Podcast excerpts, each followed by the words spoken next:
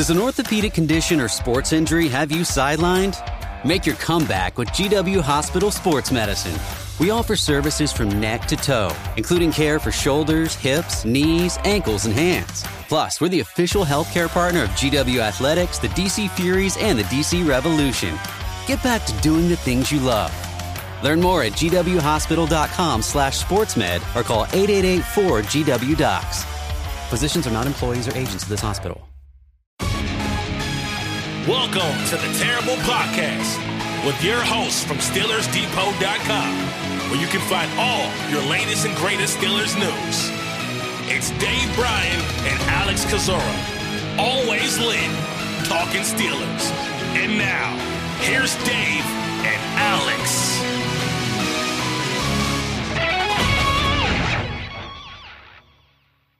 Welcome to the Terrible Podcast, Season 13, Episode 118. He's Dave Bryan. I'm Alex Kozora, SteelersDepot.com. Thanks for being back with us here this Monday, Steelers Nation. And it is officially, finally, draft week, the 2023 NFL draft kicking off round one on Thursday night and then running through Friday and Saturday.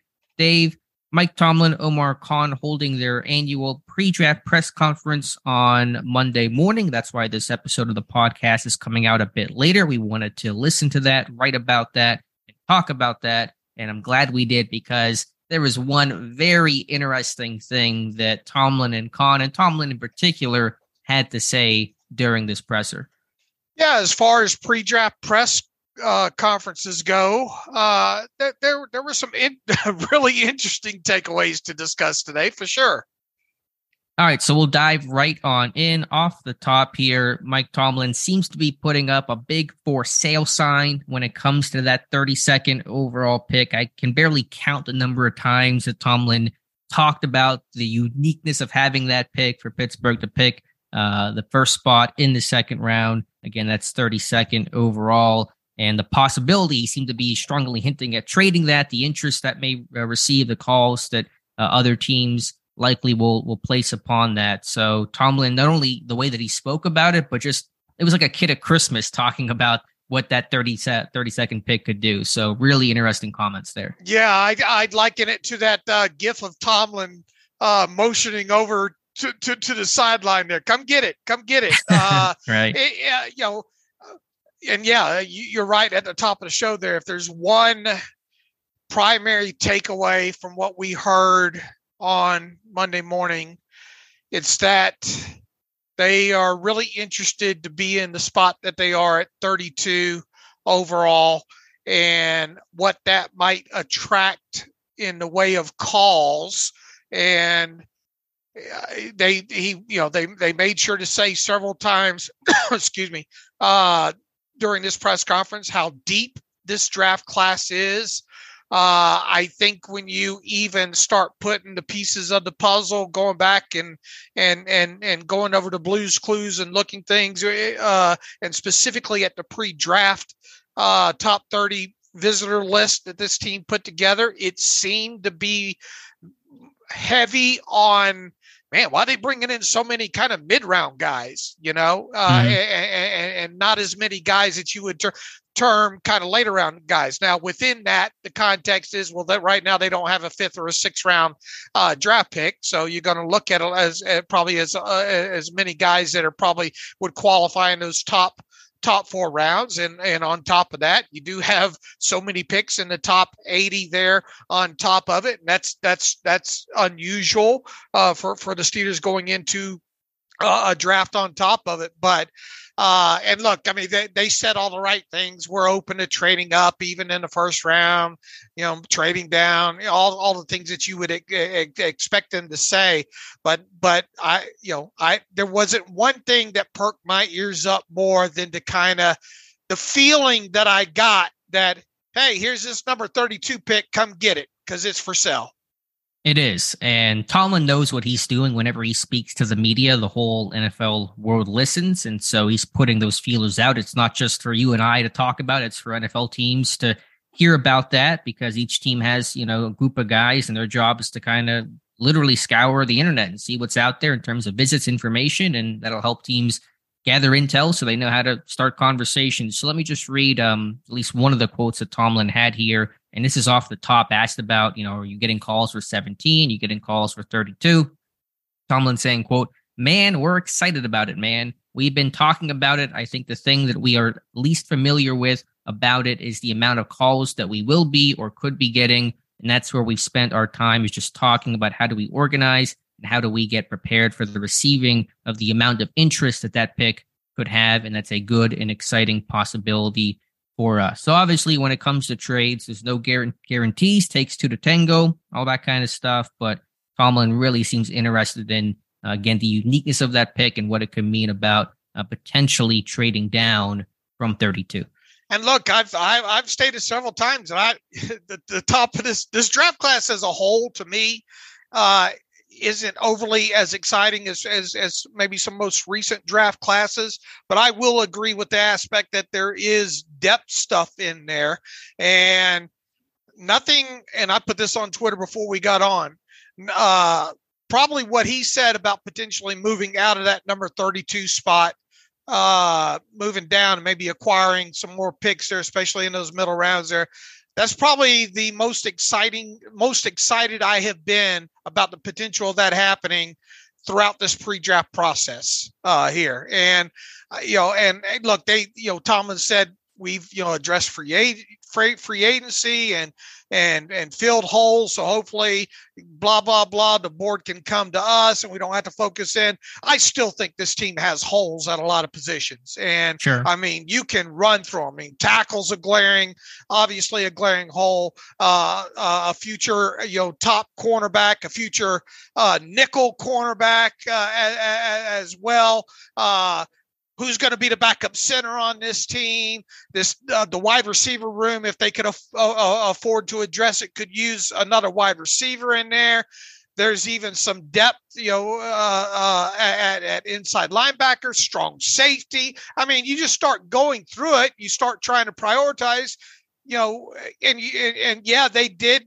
Uh, it's been a very very busy offseason for them, right? I mean, but it had it, it almost felt like it had to be right yeah, um, I, I, think it was expected to be busier than people thought, just because you had the new GM in, you had cap space, you have a quarterback on a rookie contract, and this was still a nine and eighteen last year, one that granted finished the year seven and two, but still had you know a fair amount of turnover with free agency and and just how young this roster was. So yeah, there was there was a lot to address. All right. So what what uh and you put out an interesting scenario there to think about. And this is something that we've said for a few weeks now. If this team if this team moves up in the first round in in in any way, one would think or or one could easily surmise that it would be for a tackle, either Paris Johnson or or, or Broderick Jones, right? Yeah, I mean, you can never, the old Tomlin phrase, never say never, but never. If they were to move up, I can't think it would be any other position except to get a tackle, whether that's Paris Johnson, Broderick Jones, or I guess maybe even Darnell Wright, considering the buzz on him. But I just can't see it being for any other position besides getting an offensive tackle. All right. Now, what was that that you threw out with going up in the first and then down from 32? Yeah, so here's my thought, and obviously we can speculate till the cows come home, and we won't know until we know. And I don't speculate that often, but you know the scenario here really kind of intrigues me. We're hearing more and more buzz about the the odds of Pittsburgh potentially going up. Todd McShay making reference to that in an uh, ESPN article on Monday. And so my thought is, let's say this team goes up from 17 to let's say pick 11, pick nine, whatever, to get an offensive tackle and who you want that guy to be. You can let's just call him Broderick Jones. I think that's the most reasonable assumption right now. So let's say they give up 17 and 49 to do that to go to 11. You take 32 to recoup some of that draft capital that you just gave up to get Broderick Jones to get that tackle. You take 32, you trade down, you pick up. You're not going to get pick 49 or some equivalent, obviously, but you're going to get maybe a third round pick a later third round pick or a fourth round pick, or maybe start to, to bridge that gap between the fifth and sixth round. So I think those moves could be intertwined where you go up from 17, get get your guy there, and you fall back from 32, go down, you know, six to 10 spots. And because this cornerback class is so deep, we've talked about that endlessly, and Tomlin Khan referred to that today. You're still going to get a good corner if you're picking at let's say 38 or 37 or 41 or wherever because its corner class is just unusually strong. Right. And I mean that's that's a you know who who knows i mean you trying to predict this stuff you, you you'd go crazy here but i mean i i think what you just laid out is plausible uh for sure but uh if there was if there was if they were to move it uh, anywhere right now just based on and and it's it's it's hard to you know put put definitives on this but if they were to make any move right now in the first two rounds of the draft I would think that the probability of moving down from 32 would be slightly higher than a move up from 17. I would say so, just based on the team's you know public comments today. Yeah, um, but I think those two moves in conjunction, and again, these these things all sound good on a bumper sticker, and you and I talking about it, but sure. you never know until you're actually there, and you may try to go up to 17, and you may get your guy, and then can't trade out a 32. It may that that may occur. Um, so you never try to you know bank on the whole you know story and idea coming together. But that's my thought. But I think point is, you know, again, takes two to tango, no guarantees. But I at this point, I would be surprised if Pittsburgh was still holding the 32nd overall pick whenever it's announced at the top of Friday night yeah, that, it'll definitely whoever they pick in the first round and whatever they do, you'll move up or what, whatever. Uh, there, uh, we'll have a long overnight there, uh, thinking, what does it mean? You know, uh, uh because uh, look, I, I am excited. I think about that aspect of that potentially happening. And, and Tomlin even laid out there, you know, we're we're not quarterback shopping you know, early this year, sure. uh, obviously, and there might be teams for him to go that specific like that. Mm-hmm. Uh, leads me to believe that that just didn't come off the top of his head, you know. Uh, and he's not one to, that, that that that gives a lot of info anyway, unless he wants it out there. So right. uh, it it it it it has me feeling like maybe they're thinking a team will come up to 32 to get who knows Levis, Hooker, uh, you name the, you name a quarterback that, that that that that falls that a team might be willing to go go up to get. Now, what specifically have you looked at the trade trade chart? I've been busy highlighting some stuff and some transcripts and all like that. If I have. If you've been if you're looking to specifically deal that 32 32 pick, mm-hmm. what does that look like? Well, 32, and again, trade value charts can vary. There's the old Jimmy Johnson one. I think there's a new age one, but I, I, I they're probably all relative in terms of, of value and points and, and, and, distance. So pick 32 that is in the chart that I'm looking at is worth 590 points. If you wanted to say, let's say the Raiders are 38, they don't get a quarterback at seven, they want to try to trade back up. Their pick is worth 520, so 70 points of separation there. So something a, a deal could look like uh, potentially, you know, Pittsburgh trades 32 and they get 38 uh, from the Raiders. And let's say the Raiders have a fourth round pick. I had this mapped out earlier. Let's say pick 109. Maybe you can get a fifth and give them a seven, something like that. So hypothetically, 32 and a seven for 38, 109 and something in the fifth round. If they have a later fifth round pick, 174, they they have that. So let, let's just call it, you know, something like that. 32 and a seventh for 38, 109, and 174. That sounds too perfect. Let's erase this part of the podcast so, so, so we don't jinx it. Uh now, no, I like that. Uh that has me even more excited uh at, at this point because they need they you know reg- they need a good draft overall, obviously, but it's mm-hmm. it that long wait after the fourth round, you know, just feels too long. They they have to do so. It feels like uh, it would behoove them, if if possible, to to fill that gap there. Yeah, you know, we've talked about this for weeks and almost months. I don't think that Omar Khan in his first time as Steelers GM first draft is going to sit on his hands from that fourth round pick all the way to the seventh round pick, which is even a bit later after the Robinson deal. It's like 241 is their seventh round pick, uh, their, their first selection there. So I just can't see him waiting that long. So in this scenario, you get two fourth round picks, you get a fifth round pick to begin to bridge that gap to go down just a handful of spots. And again, you want a cornerback. It's going to be a good cornerback at say 38, as there will be at 32. Here's my only concern, at least with the uh, hypothesis that Tomlin had about you know the quarterback shoppers.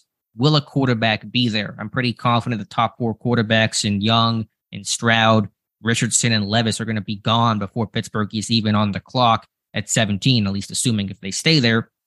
And then the question becomes what happens with Hendon Hooker from Tennessee? Will he be a first round guy? That buzz has been increasing. My guess as of today, and it's a guess, no one knows for sure, is I think Hooker goes in the first round. Maybe a team even trades up into the back end of the first round to get Hooker as opposed to trading up at pick 32 in the second round with Pittsburgh. And if Hooker's gone, then there is no quarterback there and there are no shoppers for that position. Yeah, but there, who know, you know, who knows what uh, uh, a, another what might interest another team to jump another team to come up to 32. Though it is a, an intriguing position overall, and you would think that it would be tied to the quarterback, but it could obviously be tied to you know wide receiver or whatever. You know, yeah, uh, some someone's going to fall from round one. Yeah, right. Right. But from the quarterback aspect, which would be the most most attractive thing, like if Hendon Hooker falls out of the top 31, if he's sitting there at the start of round two, you can put good money on Pittsburgh not having that pick because some team will come up, whether it's the Seahawks, the Raiders, the Titans. Somebody's going to make that move for Hendon Hooker if he falls out around one. So if you're a Steelers fan, you should very much strongly be rooting for Hooker to not be a first round pick if you want Pittsburgh to come out of that 32 spot. If Hooker's gone, again, that possibility is there for whoever, whatever receiver, whatever player you want to put in that position but it probably would lessen the odds because there might be less competition for teams trying to go up there and, and get that guy um, for a receiver as opposed to if it was that last quarterback before you have your massive drop off in the class. And just to re- reiterate to everybody, if you're just joining us or, or haven't, you know, listened throughout the offseason or, or, or, or whatnot, that number 32 pick that the Steelers own is technically a second round pick. So there's no fifth year option uh, that that that that comes uh, comes with that. So you're you know you're not losing any you're not losing that aspect if you trade that pick away. But additionally, no team is gaining that if they were to to trade for that spot. It is technically a second round pick. Right. And I think that's another reason why it may complicate the quarterback process. I know I, have said in the past fifth year options aren't the say all end all, but when it comes to a quarterback, I think it's different. And if teams want to go get that guy, they probably want that fifth year option as an extra attachment to it. So um, I, I wouldn't like the odds right now of Hooker being there, but we'll see. We'll see what happens. Uh, okay. Uh, anything else kind of tied? It, it, it look, uh, will, will, will this draft class of the Steelers include like 10, 10, 11 players? Probably not. Uh, should it include more than seven? I think so. uh, I do. I agree. Uh, eight or nine sure sure sounds enticing. Uh, at, at, at, at, at a minimum, regardless if they move around, I still think this this this Steelers team comes out of this draft with seven selections, and probably more realistically, we might be looking at eight. I think is in, in my head now. That's a good number to put to it. Let me get your thoughts on. And again, I know that nobody knows, and we can sit here, we can talk all day, and we'll just have to wait till Thursday. But what are what is your feeling on this team trading up for 17? Is this smoke? Is this just as Khan talked about? You know, teams fishing for information. You know, every team talks to everybody to kind of get a feel for where things at before things get crazy Thursday night. Do you think that's a real possibility, or do you think this team's to probably just sit at 17? Well, I mean, obviously it d- d- depends on uh, you know comp- you know what the compensation sure. is, what the cost is, and all like that. Personally, the one player I could see them moving up, you know, uh, to go get would be Paris Johnson. For me, okay. Uh, you know, others might say, well, you need to put Broderick Broderick Jones in there. I'm not so much high on uh, on, on that aspect as I am uh, uh, Paris Johnson. And even then, I, I'm not, I'm not, I'm not enthralled with this tackle class. Period. I get that. That's from, fair. From from from from top to bottom. So while I, I'm not going to rule out the possibility of them going up to get a tackle, I I certainly I I I think the likelihood is there just from the kind of the smoke that you're hearing, but you kind of hear this smoke every year anyway. If they did move up I would think that would be for a tackle and probably specifically Paris Johnson. The question there is, you know, how how high will Johnson go? There's even rumors, and we're in silly season right now, and so you take it all with a grain of salt. But you know, Johnson could even go third overall to the Cardinals if they can't trade out of that spot uh, for somebody who wants a quarterback. So Johnson might is going to likely command that higher draft pick overall. I think at, at the very least for Pittsburgh, if they want to tackle and if they're going to trade up, I have to assume that's what they're targeting. They got to jump the Jets at 13 because the Jets are a very tackle needy team right now. Mekhi Becton did not work out. They got a big hole at left tackle to pr- protect, presumably, Aaron Rodgers whenever that deal becomes um, official. And so I think there's a few teams in that top 16 that you'd have to make sure to get a hold of. And I think the team right ahead of them, Washington's another team that could potentially use a left tackle. Yeah, absolutely. They do. They have similar needs to Pittsburgh. Corner tackle is kind of where they're looking at right now. So, you know, do you go to Tennessee at 11? Um, but the Titans might want to go up for a quarterback. Do they want to trade back? I'm not sure. The Bears at nine. Um, that's a possibility as well. So, are you I, excited about the possibility of them going up to? Do you feel yourself hoping that they go up to get a Paris Johnson or a Broderick Jones? Let me phrase it that way. I guess I'm a little mixed on it, and maybe that's the maybe that's enough of an answer to give right there. I think 17 is a very awkward spot for this team to be in potentially, where the board's going to really kind of put them in a not great situation. And, and we saw that right from, and not that it means anything in the grand scheme of things, but uh, you know, you go back to that that that walk the mock that mm-hmm. you did. You know, kind of in a precarious uh, uh, situation there. And how many times have we said, "Man, I'd like that I like that guy more at 32 than I do at right. 17 for the Steelers. You know, uh, uh, uh, kind of situation there. Uh, look, I mean, I, I will say this. I, I'm not as enthralled about them moving up to get a a a, a Paris Johnson or a Broderick Jones. But on the flip side, as I've said several times in the past, if you have conviction to go up to get a guy that you really want, then how can you take issue with that until four years after the fact when if he bust out or anything, you know. Sure, you can't uh, uh, begrudge a uh, you know, you you can't begrudge them uh, for for doing that. I think in my heart of hearts, I'm silently hoping that they don't go up. Period. But if they do, at least it shows conviction in, in them doing that. I'm, I'm, I'm just not enthralled with this tackle class. And, I get that. That's and, and, and, and, and if you go up, it, it, it feels like it would be to to get a tackle. It would be.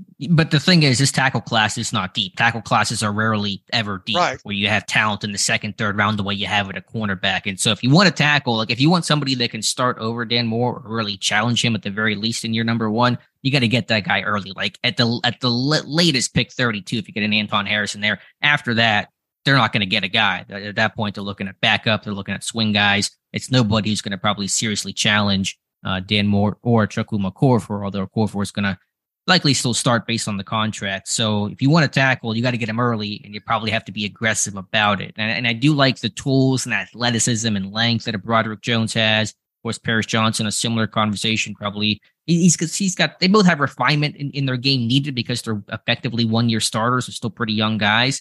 Um, Darnell Wright's the one I wonder about. You know, would you make a smaller move to try to go get him if you really like the guy? I've been Pers- trying to personally, I wouldn't, and and I still the and and one of the things that, that I struggle the most with with with with Wright is do they have confidence that he can play on the left side or not? And if not, what is that? And we've talked about it. What does it look like if you got a primary a guy that probably best fits uh, at the right tackle spot? What does it look like if you draft that guy early and expect to get him on the field? You know, are you you moving Chukwuma Okorafor over, or are you letting the young kid uh, uh, uh, take you know you know try to get in there at left tackle? You know.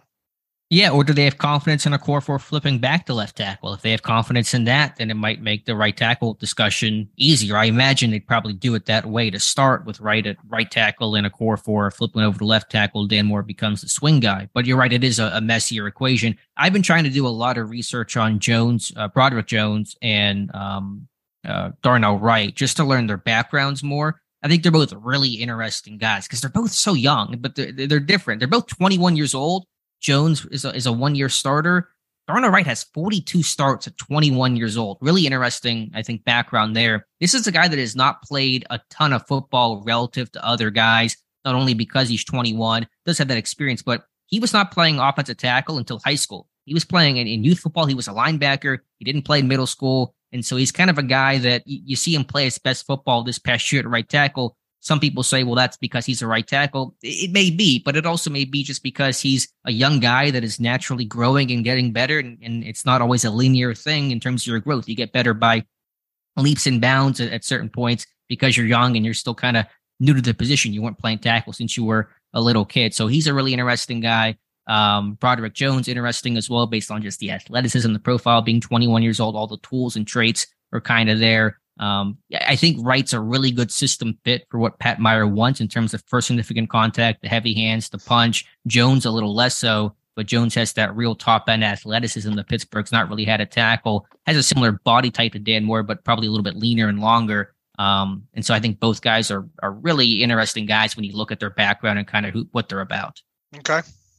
So all, all that is, is not really to say much of anything, I suppose, in terms of a conclusion. I just was kind of researching um, but they both they, they like uh, Broderick Jones likes motorbikes and that kind of stuff. He likes snakes and just like quirky stuff like that. I kind of appreciate. Darnell Wright's really into science and reading, so just kind of learning about who these guys are and um, kind of what makes them tick. So all that again is to, to not really have a, a particular point to this, but to the overall thought of I am kind of feeling this team has a good chance to trade up from 17, go get a tackle, take that 30 second pick, trade back, you know, five to 10 spots and get a cornerback. All right. What else from Tomlin and Khan? I think again that was kind of me the the headliney thing. Everything else was a bit more standard, saying some words, not saying a lot of information. But what else kind of stuck out to you, Dave? Uh, let's see here. Let's go through some of it uh, quickly here. Uh, I thought the comments about DeMarvin Leal uh, can continue to keep that mud kind of uh, or that water kind of muddied up here.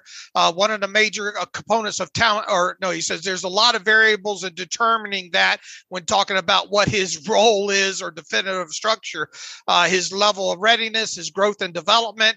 I'm open and expect him to be on another level like I do with all guys, but I don't know that I see it with great clarity as I sit here today. There's still too many moving pieces. One of the major components of talent acquisition remains to be done this offseason, be it in the draft or remaining free agency and things of that nature.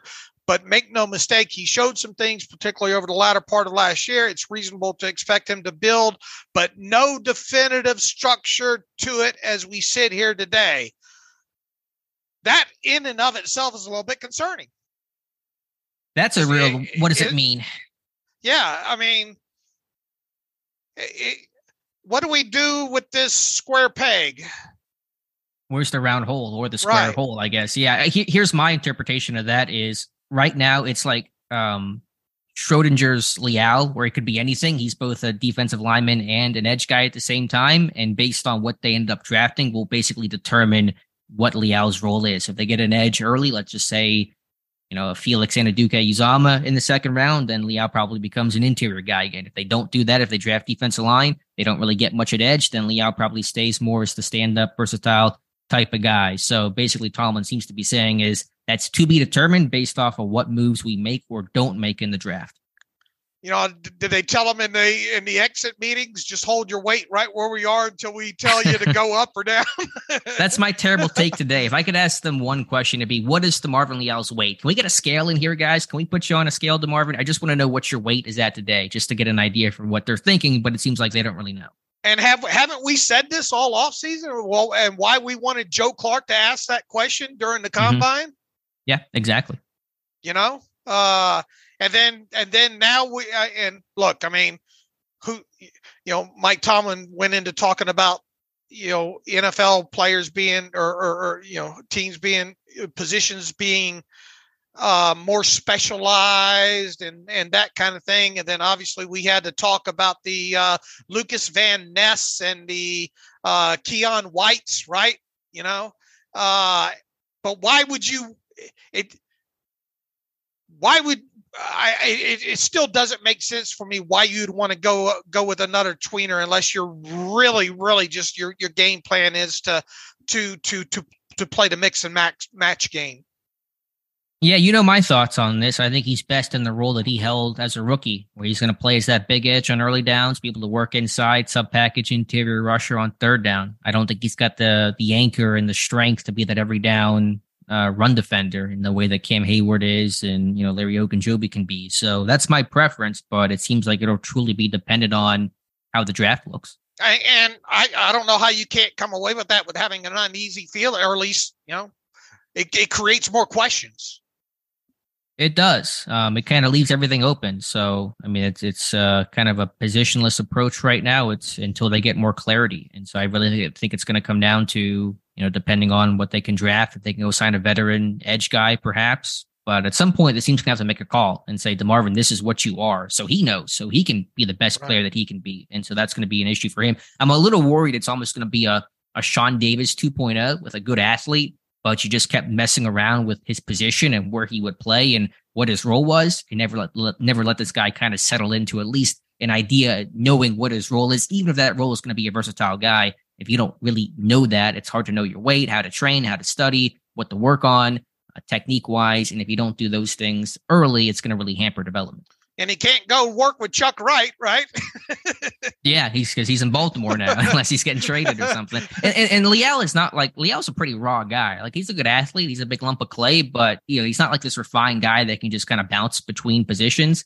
Um, he's got he's got to work on stuff, and so with that, unless he unless he knows what he's got to work on, it's really going to hurt him because he's a guy that has a, a long ways to go. Are adventure and relaxation on your mind? Jump in the car and head to Fauquier County, Virginia this weekend. Just a short drive from DC off I 66 and nestled in the foothills of the Blue Ridge Mountains. Fauquier County has it all, including picturesque hiking trails, Rappahannock River access, plus over 25 wineries, breweries, and cideries. Visit the many unique shops and farm to table restaurants of Fauquier County's towns and villages, or take in the many historical attractions suitable for all ages. Check out visitfauquiercounty.com. That's visit F A U Q U I E com. Fauquier County Find what you love. All right. Uh, what else do we want to talk about here? How about uh, we're not taking a quarterback? I know you want to weigh in heavily on this. Well, I can just see that getting misinterpreted in the sense of they're not going to take a quarterback at any pick. And I'm, I'm pretty sure Omar Khan was saying that in reference to we're not taking a quarterback early, which is the most obvious, you know, statement that he could make. I, I think there's still a chance they could take a quarterback late. They brought in a couple guys, Clayton Tune, Jaren Hall. I just want to make sure that people, I'll see the headlines now. Omar says we're not taking a quarterback. They're not going to take a quarterback at all. We don't know that. We just know they're obviously not taking a quarterback, you know, anywhere between rounds one through four. All right. So six or seven still on, still a possibility in your eyes.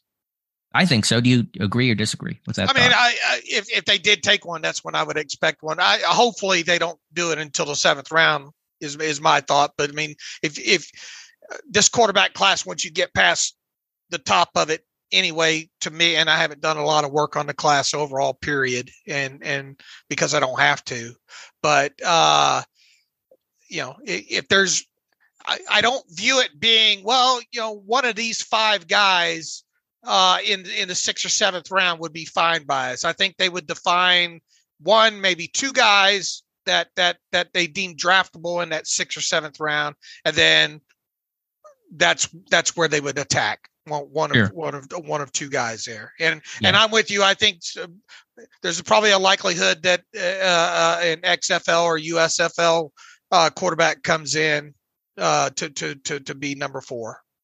Yeah, I think the best way to do it is or four, whatever. Right, XFL guy because their season's about to, to wrap up here. Ben DiNucci, AJ McCarron. I don't care who you pick, pick somebody, and then an undrafted guy's ideal if, if quarterback was truly off the board for a draft pick, they would have not have brought in Tune and Hall for visits. They just wouldn't have wasted their time doing that. So um, I think that's why quarterback is still on the board late, but obviously not early. It feels like Tune would have to be take, taken in the sixth. I think feels like. Yeah, I think the Tune and Hall may not get their Quarterbacks tend to fall, but I still think for them to get to the late seventh is going to be potentially pushing it. I think Hall could slip. He's a bit older, a bit shorter. I think Tune's probably off the board before 241.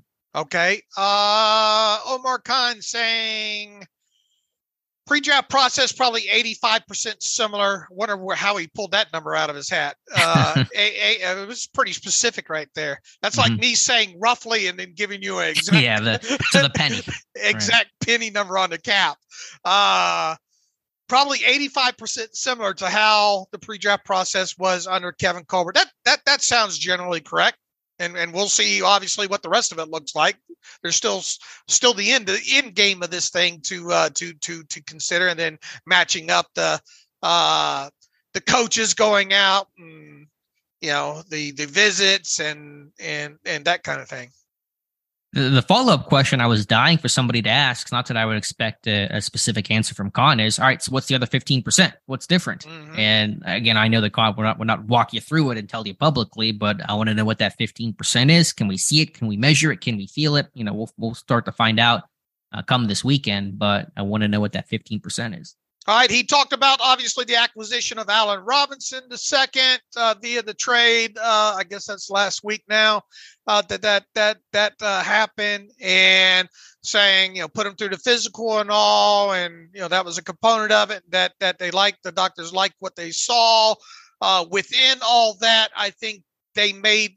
I, I think one definitive or near definitive that we can take away is they're not going to push him or Cole Holcomb hard at all, if any, during the OTA practices because both those guys, it was a foot injury too with uh, Cole Holcomb, was it not?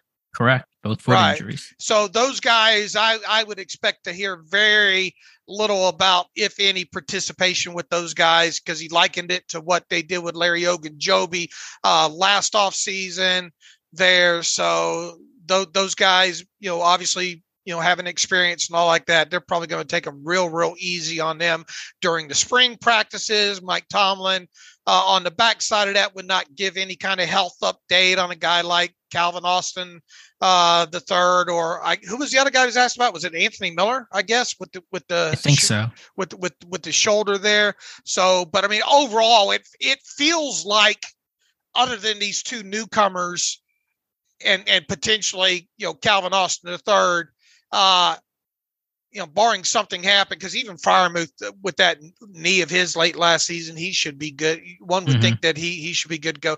It feels like there's nobody really uh, under contract at this moment that that we're too overly concerned about not being ready for the start of training camp.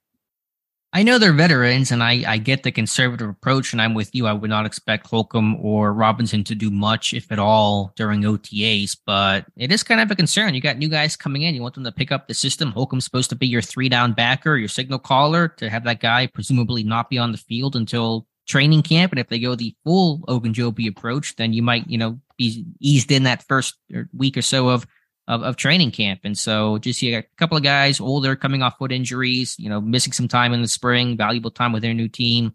You know, it, it, it's a smart, pragmatic approach, but there's a consequence to that that I don't particularly love. Uh, and look, they even said, you know, the process last year with Larry Ogunjobi uh, kind of hindered him a bit, right? Right, exactly. Now his injury did come later. It was in what the playoffs, I think, and mm. so there was less time to recover than Holcomb and Robinson that were more mid-year, so they have an extra, you know, month or two. So that's good. Um, but you just don't you don't love that kind of stuff. You know, when the first when the first thing you talk about with when trading for Robinson is all right, let's start with the medical. Like that's not a good conversation that I want to I want to be excited about the guy, the player, and we're talking about, you know, that he's healthy. It's uh, you know, I don't love the way that starts off. All right. They also talked about you know, and, and really giving us more validity to all the talk that we do every off season about circling back to guys that they had previous pre-draft interest in, and that's why it's very important to make sure you bookmark uh, on SteelersDepot.com annually the pre-draft visitors list and and you know, uh, uh, you know, maybe some of guys who who who it gets reported that maybe they spent some time with, and they talked about that today with you know Allen Robinson going back all those years ago and spending all that time uh, with him in the pre-draft process, and the Elandon Roberts story was great about going to that Houston Pro Day. That was the uh, was a William Jackson Pro Day too, wasn't it?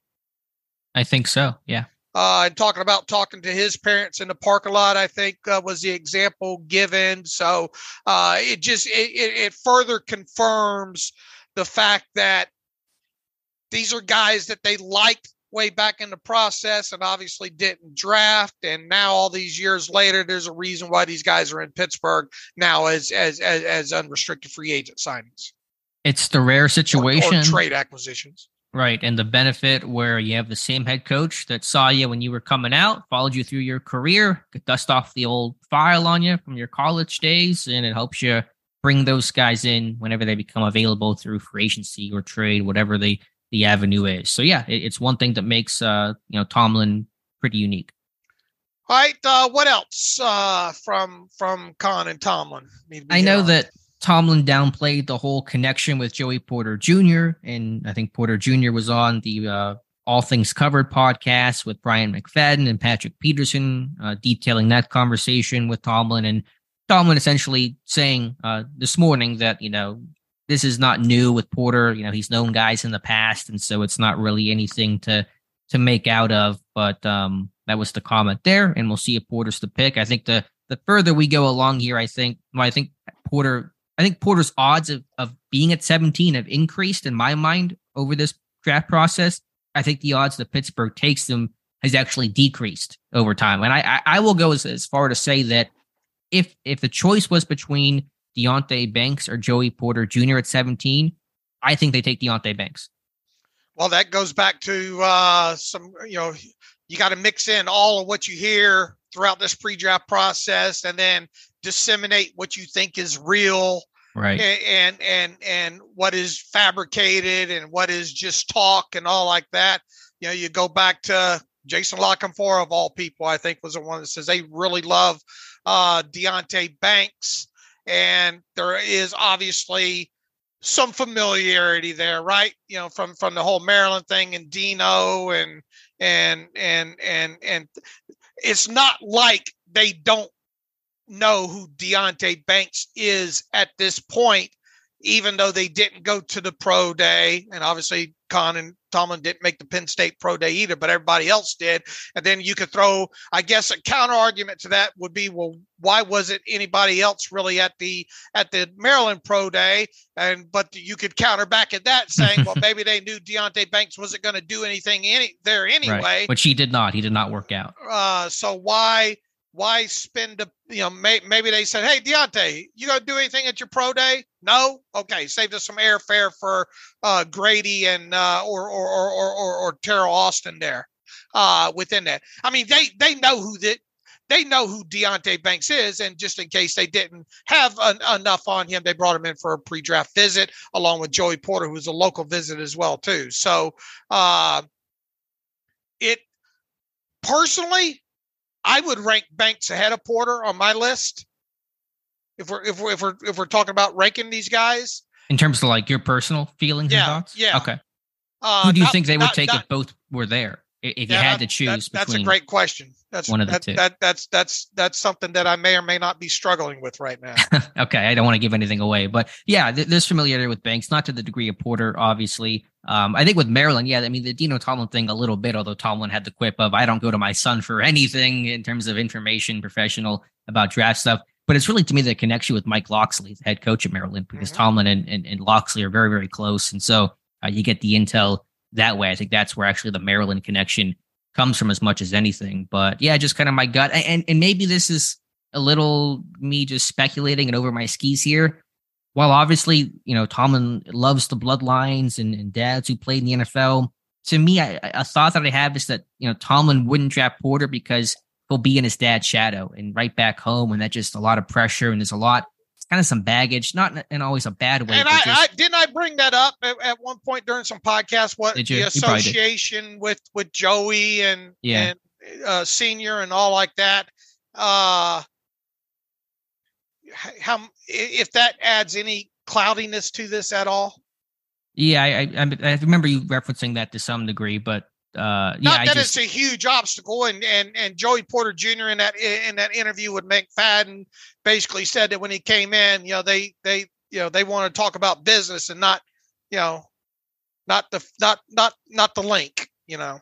Sure, there'd be you know business to do, but you still couldn't escape that kind of stuff. Um, and so I, I just kind of think that Tomlin would let Porter be his own man somewhere else. I think players have said that before. Like when you go back home, you get drafted in your local. Some for some guys it works in Porter, and there's no character concerns there. But for some guys, you just want to go do your own thing. Well, you go back to the place. whole dead, the whole co- supposed conversation with Dan Marino, right? Oh yeah, was it the conversation there with that? I forget well, the whole uh, background. Uh, you know, if you uh, if you believe and, and read some of the stories, you know, they kind of thought that maybe Dan Dan Marino would be better served to get out of Pittsburgh. You know. Okay. Fair enough. Yeah, so kind of a similar idea there, but that, of course, that, that was that was way you know way before your time. And I mean, but it, it's just enthralling to look back at what was that uh, 30 for 30 that they did uh, on that draft, you know, and the 83 draft. Yeah, the 83 draft. And, and I, I think some of the, one or two of those stories are even in there. Yeah. Okay. Yeah. I mean, obviously, remember the year they pass on him. They take Gabe Rivera, Senor Sack. He gets in the car accident. That whole uh, story there, and is you know, is followed through. But but not, yeah, not, just, not, saying what happened all those years ago has any rel- relevance to now, but I, it just you know trying to illustrate guess, the point. Yeah. Illustrate the point. Yeah. Yeah. So that's just my thought, my gut right now. I still think you know tackle. It, it, it, still feels like if they stay at 17, it's one of three players, though, right? Four players, three or four players. I'm down to one of four. Yeah.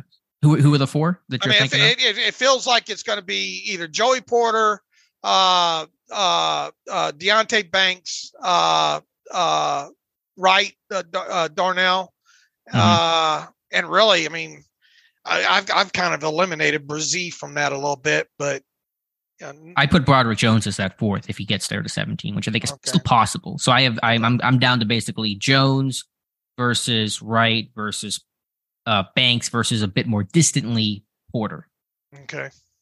That's I mean, my thought. My, that that's kind of where we've been for a yeah. little while. It's just hard trying to figure out which one it might, which one. Yeah, exactly. I wish they would have just told us today. You know, would have been nice. Uh, in my uh, my final mock draft will come out Tuesday morning, and and I I still have like, literally I was at two o'clock last night scrolling down like scribbling down mock draft ideas because I just don't know which way to go right now. I've been doing the same, and I don't I don't know. And then obviously now, do you want to include some sort of trade in your in your mock? You know, which I never do. I want to, but I'm not because I never do. It's just impossible to predict. But there's going to be a trade that occurs in, in, this draft that will wreck all of our mock drafts. Sure. And in other words, rest assured, if you're worried about uh, either one of us having a perfect mock draft, it's not going to happen.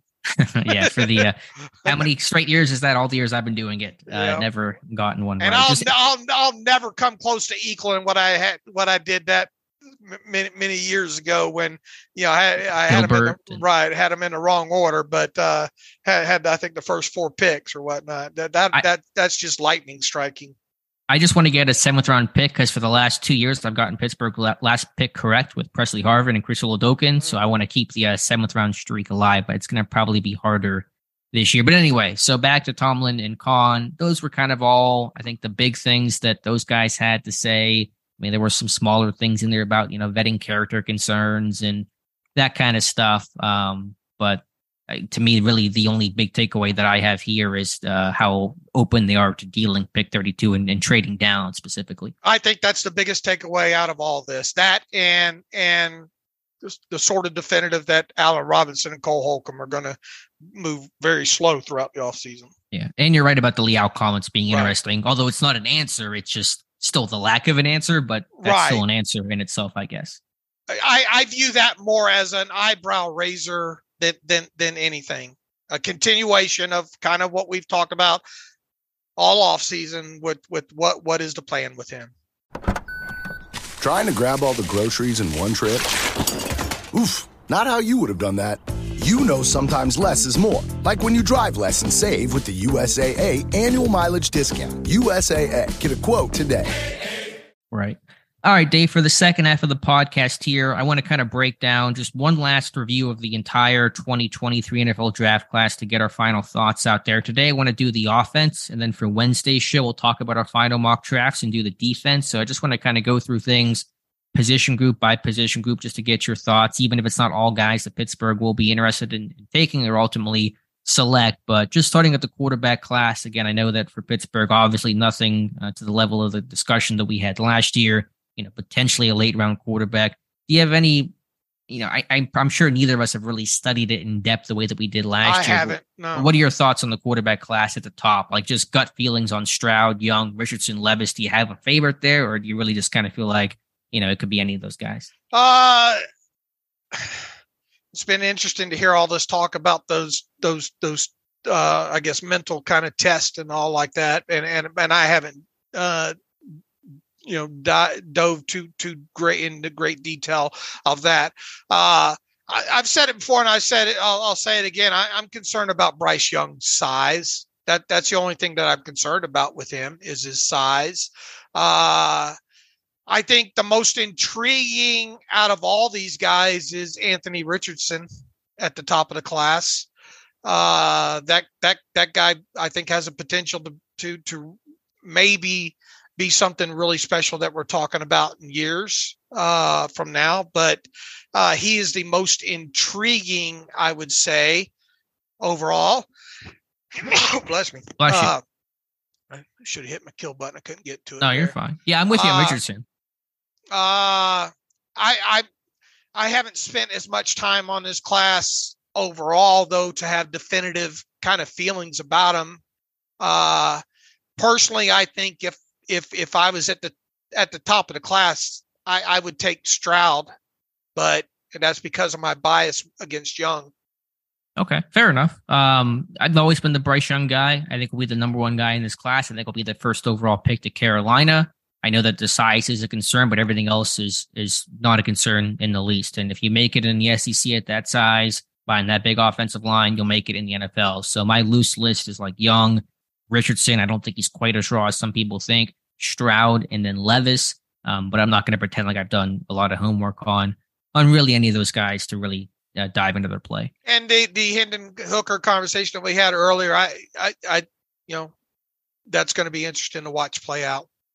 Yeah, I think it'll be a because first. of his injury and all like that, and you know, you you know, uh, what he's got on tape so far versus what his ceiling might be. Uh, but but beyond that, you know, there's some interesting guys that I think could be you know number number two potentially down the line for some teams.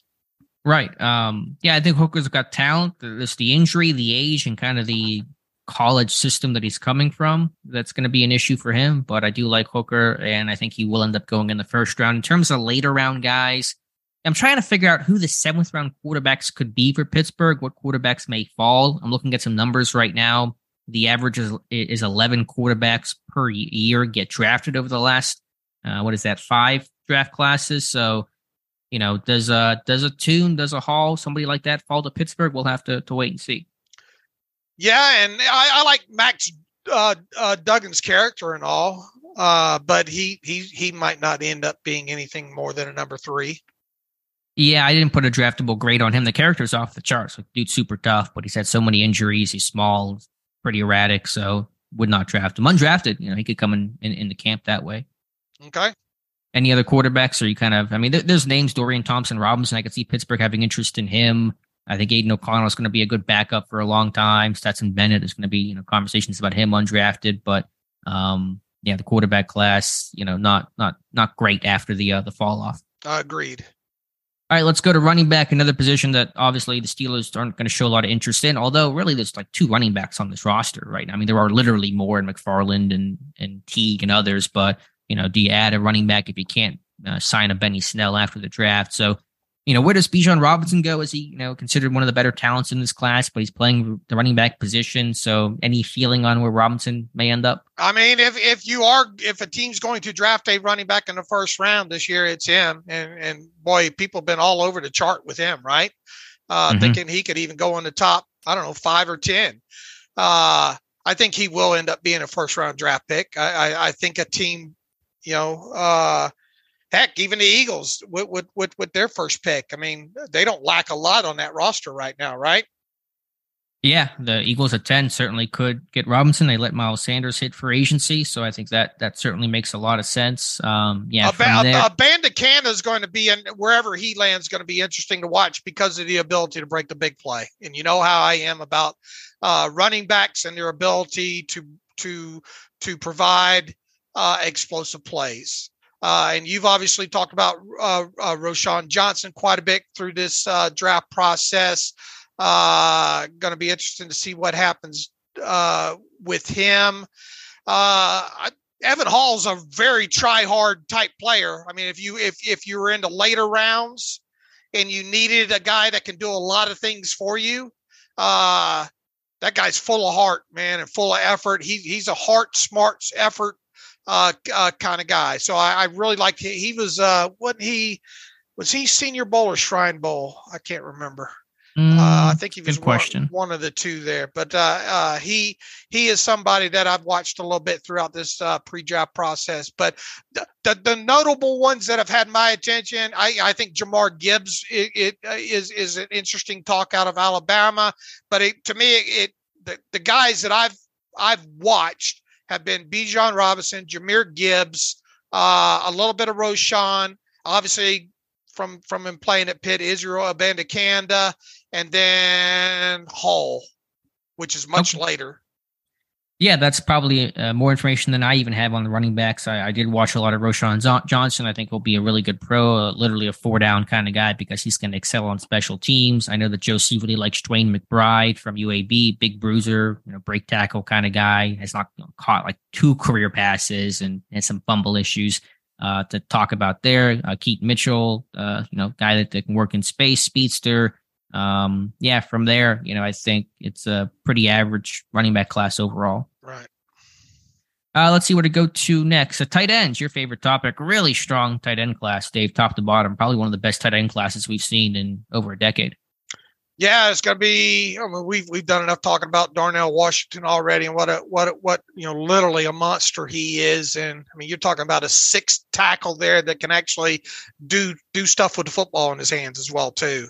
So, I mean, if you're talking about any kind of team that has kind of a luxury uh, uh, to go for that kind of kind of player, uh, you know, second second round or whatnot, I mean, he he's hard to miss. right. Uh, uh, it goes without saying. Uh, as far as the Steelers specifically, I have focused more on, as we've talked several times, the kind of guys that that could serve as a number two for the Steelers. So, you know, I think you get into the to, to the Luke Schoonmakers, uh, you know, Zach Kuntz is somebody we've talked about a little bit. You know, going back to the uh, the Senior Bowl, that Josh Whyle, you know, uh, kind of a, a fifth round or later guy out of Cincinnati could be potentially a nice number two tight end for team. Uh, Payne Durham, I think, is another mm-hmm. one out, out, of Purdue that could potentially be that. I haven't made it all uh, to, to watch a lot of Noah Gindorff tape out of North Dakota State yet, uh, but that could potentially be one as well too. And, look, you know, I, anybody that gets compared to to to Heath Miller the way Michael Mayer has, you know, you're you're automatically uh, inclined to go watch some of his tape and all. It just it doesn't feel like you know he, he he's someone that we'll be talking about unless the Steelers play him uh, in in in another uniform there. So I have focused any tight end study that I have done mostly on guys that could be a blocking tight end in the Steelers system. Yeah, it, there, there's a good mix this year. Um, you got your real good athletes in Kincaid. I think Luke Musgrave. I just did the report on him. Really fluid guy that that catches the ball well and has done some inline work. Not a great blocker, but he's put his hand in, in the ground before. Michael Mayer is really well rounded. Washington can be that blocker, just kind of a little clunky and maybe not quite as freaky as the testing would suggest. Uh, Laporta from Iowa is underrated. He could go higher than people think. You got your your big small school guys and Zach Kuntz from ODU, the former Penn State transfer, Tucker Kraft from South Dakota State. I know that there's been some fans of Brenton Strange from Penn State. You like Brenton Strange uh, a decent amount, uh, do you, Dave? Yeah, a little undersized though. I right. I, I you know he kind of got tossed out of the the possibility in my mind for, for the Steelers, much in the way that I I tossed Kendrick Green out in the pre-draft process. So not saying it can't happen. It just it it would feel a little to me. I mean, he's a better blocker than obviously Connor Heyward, you know, mm-hmm. uh, is, and you could use him into the line stuff. Uh, I'm not going to say it, it, it, it's out of the possibility that Steelers draft him, but I mean, six foot three, seven eighths. Normally, those they like those extra tight ends to be if they're going to play on the end of the line of scrimmage to be a little bit bigger than that. Yeah, and he's not super long either. I think he's like 32 inch arms or so. 30, so 31, uh, almost 31. 32. Yeah. Yeah. So that, that that's seven eighths, I think.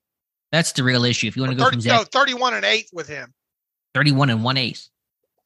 Right, with Strange. Oh my goodness. Yeah, just really, really stubby. And so to go from Zach Gentry, who's, you know, 6'8, 270 with like 34 inch arms to a guy that's under 6'4 with 31 inch arms. I mean, you know, it's Strange is eh, the book on him, good blocker, like you know, finisher, seeks contact, but yeah, just gonna be a math equation when you're facing a four three defensive end. When you're playing the Bengals or playing some even front, you know, team, it's just gonna be a problem. So I just don't get there on on Brenton Strange. But yeah, Payne Durham, I'm a fan of. Had a good Senior Bowl week, well rounded kind of guy. But the, the, you know, there's there's talent throughout. Will Mallory is going to be, I think, good value in terms of what he can do as a receiver. Whyle, you mentioned um, Latu from Alabama, so it's uh it's a good class. And then yeah, Gindorff to me, if the ankle's good, like the best, maybe the maybe actually literally the best blocking tight end in this entire class. Uh, I think, and and even though I buy a ticket for admission uh, to to see Darnell Washington in a in a Steelers uniform, if we're if we're talking, you know, guys, I think that that more realistic, you could you you could draft it. They did draft a tight end this year. I think you're looking at Schoonmaker out of Michigan, uh, you know, Durham out of Purdue, uh, maybe in the seventh, a, a Gindorff, and you know, maybe a Josh Whyle, but but I think some people might have him a little bit over. Uh, some people might have him as a fifth or sixth round uh, guy, but uh, that's where my focus has been with the tight end class. All right, good deal. Let's go. Have to... you watched any of that Kyle Patterson? He's supposedly out of Air Force. He's supposedly a good, uh, a decent blocker, but I think many people have him as an undrafted free agent, and I don't Is... think he ran either at the combine. Yeah, I mean, I guess there's tape on him. I think he has like 18 career catches. I think he's caught six passes the last two years. And so mm-hmm. you're just trying to get tape on him as a receiver. Um, I guess that was more Air Force run that, I guess, more option type offense. But trying to think if they're one of the uh, military academies that, that do that, like Navy and Army and, and all of them. But there just is not a lot of like tape out there as him as a receiver. Like literally has caught six balls the last two years. Okay. All right, moving on now to wide receiver, and again, I think the you know you're, you're typically you have the really strong classes at the top. The, you're going to have a bunch of first round picks this year. To be honest, Dave, I would not be surprised if there are only one or two first round picks taken at wide receiver. I think there is some depth later on, but it is not a top heavy class. Yeah, I agree, and I, I think we kind of came to that conclusion early on, right? With, with, with this class, I mean, it's sure. just uh, there's a lot of different shapes and sizes and fits, you know. However, and I think really where the value is in this is in in in the third and fourth round uh, overall, especially when it comes to guys that that that I think the Steelers might be interested in. Uh, that being, I mean, they obviously brought in what Cedric Tillman out of Tennessee, Jayden Reed out of Michigan State. Mingo is a guy that I really, really think fits uh, with with with with what the Steelers could could use. Xavier Hutchinson out of Iowa State was a guy that caught my eye early in this process as a potential fit. They brought in who uh, Charlie Jones out of Purdue, more of a 4th mm-hmm. or fifth round uh, uh, uh, uh kind of target there. Mm, trying to think who else. Jayden Bryce, Reed came in, right? Yeah, Bryce Ford Wheaton's another guy that I think people are underrating overall because of the some teams going to like him in like the fourth or fifth round, I think, just because of the the measurables uh, and the contested catchability and the ability that he would be able to give you on special teams, and then trying to work with him to see how high you know how high his ceiling is uh, there. So when it comes to Steelers specific, the Steelers specifically, I think you're looking at guys like Tillman, I think Reed, I think Mingo, Hutchinson, mm-hmm. uh, Jones, obviously, because they brought him in, and uh, Bryce Ford Wheaton is is another another one that I've I've spent the most time on tape wise. Yeah, I'm with you on Ford Wheaton. I think I've seen some people mock him seventh round. I mean, who the heck knows? But I think he'll be I much Dane, higher than Dane, that. Dane Brugler has a seventh round draft grade on him. I'll be surprised if he if he if he if he's still on the board in the seventh round. From what yeah, I've wouldn't be would not be the first height, weight, speed receiver that isn't that good to go higher than he probably should because some teams going to bet on traits and try to work on his game. And if you if you can if you can build him up, then you got probably a really, really good player there with some freaky tools. But I'm I'm with you overall. Yeah, I, I think I think Mingo's going to surprise. I think hypothetically, let's say the Pittsburgh had to draft Jonathan Mingo, I think you you would have to do to, to do so by pick 49. I think by the third round, by pick 80, he's gone and probably long gone at that point. I think Mingo's going to be a guy that goes earlier than people expect. Yeah, I've seen some comparison to uh uh the 49ers receiver uh Deebo, uh, Deebo yeah, Deebo, Deebo Samuel, I like even, Did you did you feel that on tape? I didn't necessarily like in the run game. Like he's not going to be using that. One. I guess build only. Yeah. Okay. You know, uh, more, more than anything. I, am just throwing it out there. That, that, that's what I've seen as far as people Same. trying trying to comparison on him. I just Uh, didn't see that. I, I, no. other people have made that comparison. I just didn't feel like, he, like you compare the two. I, two I think you could move him around in, in a- any spot in the offense, and I think that's what's going to really make him attractive uh, uh, to a team like the Steelers. Along, I, I think Hutchinson's along the same same lines as well too with him. Yeah, I think Hutchinson's a guy that could be like that fourth round type pick, big body blocker. Um, obviously, they Tomlin talked to him at the Iowa State Pro Day, so that's a name that I'll that I'll watch. And I think Jayden Reed still would make sense. You know, Charlie Jones, some some slot type guys. I, I do wonder though, if you know, if they do go receivers like fourth round is probably a starting point, but they may just hold off after the Robinson deal or take somebody in the seventh round. Right. But uh, yeah, is there any sleeper in this class? I'm trying to go through the list of names. Is there a guy that I really like late? I don't know if I have that one. I mean, I've talked about Malik Knowles from Kansas State some. I don't know if I have that one great late round sleeper though. Yeah, I'm going through the list right now. Nobody's really jumping out at me. Yeah, so that's that's the receiver class not as strong as other years, especially at the top. It just right, with- feels really middle middle round laden. Yeah, that's a good way to put it. Kind of like deep in the middle, um, but not strong at the top or probably towards the uh, the end. All right, offensive tackle. I think there's talent. It's not as you know strong as you mentioned earlier as you know past years. We were getting top three, top five, you know blue chip type left tackles. You know Skoronski. Do you view, him as a tackle? View him as a guard? I think he's going to be a guard in the NFL. Uh, right or wrong, I think that's where he's going to end up playing. Um, to me, you know, once you get past Paris Johnson, Broderick Jones, Darnell Wright, and I'll give you Anton Harrison from there. There's a drop off. We can talk about Dawand Jones and obviously the the boom bust potential with him. But if, if you're gonna get a tackle, if you're Pittsburgh, get one early or basically don't get one at all. Yeah, I, I think there's some middle of the round talent uh, there. You know, Bergeron out of Syracuse is an interesting uh, prospect. Uh, it feels like a lot of people because he played both tackle and guard at the Senior Bowl, Mhm. uh, I I believe. I, I I just think it's what teams think of it. The biggest problem I had with Bergeron's tape was his feet. Okay, yeah, that probably profiles him as more of a guard in your eyes. Uh, I it depends on how much if you think you can correct that or not. I mean, there's a Okay. lot of good stuff in his tape. It's just What's the best thing about his tape? I've heard like is he mauler? I've heard I I, I, watch him. I, I like the athlete, the overall athleticism in him. Okay. I, I, I like the demeanor in him. Uh, uh, the hand usage isn't bad. I mean, everybody's going to point to that Clemson game, you know, and say, Okay. well, he didn't fare all that well against the edge in there, and they're they're they're good. Where you'll pick out most of his the holes in his game probably is in that game against Clemson. gotcha, gotcha. Okay, I, I. I think he can. I I think any team that drafts him should give him every ability to battle for a left tackle spot first and foremost. Uh, Here, here's the downside with him. I think you get a good guard, Not not not about downside if that's what it ends up being. right? Guess, but for Uh, Pittsburgh, it's probably a little less useful, I suppose. uh, Anton Harrison, I think the whole scheme aspect. You know, have you seen enough uh, from from that? You know, Yeah, and it's kind of like that with Jaelyn Duncan too. I think he's got some tools, but like a year away, technically he's got to work on his stuff. Still got to probably get a bit stronger, fill out his body, but that's like the developmental left tackle. I like Wanye Morris from Oklahoma, um, Mhm. Tennessee transfer, played right tackle, played both tackle spots, but a lot of right tackle. I think he's athletic and can reach and cut off, um, you know, backside in the run game. Um, probably some things to clean up technically too, just you know, not bending over at the waist and keeping his eyes up, but there's there's some traits and some things to work with there with Wanye and He's got really good length, like 35 inch arms. So he's not a particularly tall guy, but he's a really long guy for his frame. Uh, Dawand Jones scares the living hell out of me. I've made that clear. I mean, he might end up go, being the best tackle in this class when it's all said and done. But uh, I think he needs to grow up. You know, playing. Yeah, but- I, I think he needs to be dedicate himself to being uh, uh, uh, an NFL starting tackle.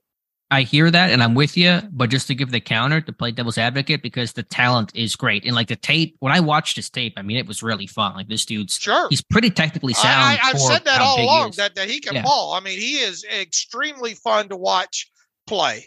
But even like pass protection with his punch, how heavy his hands are, like not just the classic mauler. I mean, he can, you know, he's got like the basketball feet. He's got to work on being able to redirect and against some inside counters. But I mean, his tape, I, I watch him against uh, Foskey in Notre Dame, like he just was, was killing that, that that battle. So if, if if he becomes the guy, then like you've hit a home run. But you're right, there is so much risk you feel like you're taking on there. Right. Uh, I think someone who's going to benefit because of this class is Carter Warren out of Pitt. I'm with you. I like it. Uh, beyond, I think uh, Jaelyn Duncan out of Maryland's another one that's going to benefit because of the weakness of the class. And uh, in other words, in any other draft class, he'd probably be these two of Warren and and and and Duncan would probably be, you know, fifth round or later guys. But because of the class overall, they they they're going to get bumped up a round or two, I think. Yeah, that's a that's a fair point overall. What other tackles I like Joey Fisher from Shepherd, big physical, tough right tackle. Trevor Reed from Louisville's got some traits. Um, who's the guy that I'm looking for that I wanted to to Did mention? you watch any uh, Dalton Wagner? I I did. didn't. He's really tall, so you kind of worry about just you know leverage and, and being able to get low. Uh, the Illinois tackle, how do you say it? Palczewski, Yeah. tons of like 65 starts, something absurd like that. So that's just kind of interesting on its face. You got a couple small school guys. How about Jake Witt from Northern Michigan, who's uh playing but basketball and then tight end. He's like one of those guys and uh, converted to tackle, so developmental guy. But I think he's going to get drafted there just based off of some of the traits the potential overall. And I have not watched a ton of his tape, but I think Earl Bostic Jr. from Kansas is a guy that's popped up in my what they look for studies. I think he's got an overall you know, pretty good game. Feels like he might end up landing at guard, though. I think. me. Yeah, he's he's got the size I think to play tackle, but Okay. you know, some of those guys kick inside for sure. But but once again, I I, I don't I, I'm not enthralled with this tackle class. Yeah, I hear that. Uh, all right, let's see. Interior offensive line. I think it's it, it's pretty strong overall. It's hard to find those true guards that you talk about, but um, yeah, there's some really good players there with Steve Avila, O'Cyrus Torrence, Cody Mauch, uh, the center class. I think the center class is really really strong overall. John Michael Schmitz, Joe Tippmann, Stromberg. I'm a big Juice Scruggs fan. I mean, there is going to be some centers to get later in this draft that could start start sometime the rookie season. Uh, you know, obviously, once you get past the Peter Skoronski conversation, which has been had all off season, run that into the ground. I I I really like Cody Mauch. I I just like him. That that is a guy that I think. uh you know, you know, what wasn't he the one that said if they told me to punt, you know, I, I I'd punt. Who who was that? I think it was Herbig had said that in his uh, Okay, yeah, press that's right, that's right. But like Uh, Mauch and Herbig are kind of the same dude, like just fun loving but nasty physical guys. Right. I, I think that guy's spot in the NFL should be a left guard uh, position overall. And then, you know, if you if if break glass in case of emergency, he could probably fit in at center for you. We've talked about Sidy Sow. Uh, when you talk about Right. uh, uh, guards, I think Jon Gaines, uh, the second out of UCLA, is is going to be that middle round guy. Initially, I said, oh, I don't know, maybe third round on this guy, uh, but I, I've, I've backed off that. Set. But I, I think somebody's going to get him a really good uh, guy that's going to get some starts. And Jon Gaines, the second out of UCLA uh, overall. Going to be interesting to see where Voorhees goes in all Mhm. this uh, due to his injury. Uh, who else in this class have I watched a little bit of? Uh, Kirkland out of Washington it might go undrafted, but he's an interesting name uh, to to to to kind of watch there. Uh, Zavala out of North North Carolina State might benefit from this not being uh, an overall great guard class. You know, Yeah, and he was in for a visit, Pat Meyer, at that pro day. I was reading some more on Zavala. There was a back injury to to look at. I think team, and it's probably one reason why he came in for a visit because he was not at the combine. He was one of the biggest snubs, and so I bet you there was some medical homework done on Zavala in that back. But you know, he played up from Fairmont State to NC State and and did well. Uh, Bradford from LSU, Anthony Bradford, I think is going to be a riser in this process. I'm with you on Voorhees Gaines. I think McClendon Curtis had a really strong Senior Bowl week. He played tackle in college. I think will be a mauler, you know, big right guard at the NFL. Nick Broeker played tackle, then moved to guard his uh, senior season at Ole Miss. I think he'll be a late round guy that could stick in the NFL. With Cody Mauch, I'm trying to I'm trying to talk myself into can this guy be an NFL center? I know it's kind of a, a big projection there, but he's a little tall. But honestly, he's not much taller than Maurkice Pouncey. Like Pouncey was six four and a half, Mauch six five. So I think you could you could make it work there. right? I I think overall, when you look, I, I guards generally tend to you see them and centers get pushed down a little bit in drafts anyway. But I I, I do think once these guys start coming off the board, they'll come off the board in bunches. Okay. Yeah, I think it's a really good class overall in terms of the guys that make the tackles that may kick inside, the guards that are actually there, the centers. I mean, Stromberg, Scruggs. I think How do you say the Michigan's name? Josh. I got to bring Josh in pinch hit to, to pronounce it. Uh, Oluwatimi from Michigan, I think is is an underrated name in this class. Of course, you got John Michael Schmitz and Tippmann at the top. So, uh, and I, I, did. I got around to watching some Tippmann there. The the the the, the biggest uh, uh, issue I have with Tippmann is uh, the level of his hands out of out of the snap it, it, seems to take him a while sometimes to get those hands. Look, if he gets his hands inside, if he fires off and he gets those hands up right away and gets them in, in, into the chest, he's tough to get away from. It's just sometimes he's very inconsistent with his hand usage of shooting off the ball there, and that gets him in trouble and leaning and getting his head out and, and, and those kind of things. I, I, thought overall as his anchor, you know, someone had mentioned about his anchor, I think in an email, uh, I, I didn't find a big issue with that. The biggest thing that I had with him, I think overall was that hand usage and getting those hands firing out more consistently and and and and, and using those 32 and three quarter arms and 10 and three quarter inch hands of his how did you think the leverage was overall for being such a tall and a little kind of like high cut? I he, guess, he so can get he can get top heavy. He can get he okay. can he can get he can lose his ba- balance would probably be the second thing with him. Okay, fair enough. Did you did you did you feel the athleticism though on tape, pulling, moving in space? He oh yeah, like I, good I, athlete. yeah, he can move. Yeah, if if, yeah. if you're in a if you're in a, a, scheme that likes to pull that center out and, and get him out on the edge, he can do that without a doubt. Okay, good he deal just, on he, that. And obviously, it's a mismatch anyway. But you got a big guy on a on, on a defensive back uh, out there in space, but he just he's he's uh, his tape has full of annihilations of that out on okay. the edge. Good deal. Any other thoughts here with this uh interior I, offensive line? Obviously, class? like John, Mike. If we're talking center specific, mm-hmm. I, I, like John uh, John Michael Schmitz. Obviously, Ricky Stromberg out of Arkansas might be the most underrated center in this class. I think. Okay, I'm with you on that. Excuse me. So I think there's going to be yeah, there's going to be good center value in like the third, fourth round. Okay. Uh, so any other thoughts here with the offense? I got to mention my fullbacks here briefly, and uh, the North Dakota State kid Hunter Luepke, I think, is a guy that's going to be like the next Kyle Juszczyk and play a decade in the NFL. Okay. All right, Dave. That's all I had for the offense. Any final thoughts here in terms of the um, overall class uh, on the offensive side of the football? No, and, and I've been picky and choosy with the tape because look, I mean, there's only so many hours in a day that you can cram in all this. Uh, uh, tape watching. So I, you know, most of it's been centered around positions I think the Steelers will draft and when when the guys will be drafted. I mean, I, I have watched a lot, a little of a lot of people, but not a lot of of, of a lot of people. Yeah, well, you know, it's good to at least get some uh, knowledge of these guys, and then obviously whoever the draft picks are, you just dive in fully on those guys. So I'm with you on the approach. So that's all that I had, Dave. Anything else you want to talk about? Any other weekend uh, things you wanted to to mention about the uh, the list of Steelers free agents? Uh, you had the article yesterday. Any guys that, that may come back to Pittsburgh post draft? I mean, we we you know, I, I think if there's one that you want to circle that's unsigned right now that probably has the greatest chance to return after the draft on a one year minimum deal, I think it's Benny Snell Jr. And, and the list isn't very long. we'll see obviously what happens with Chris Wormley, but with the additions that this team has made, the only way we're and it was the only way he was going to come back anyway was on a one year deal for the minimum, right around probably the start of camp.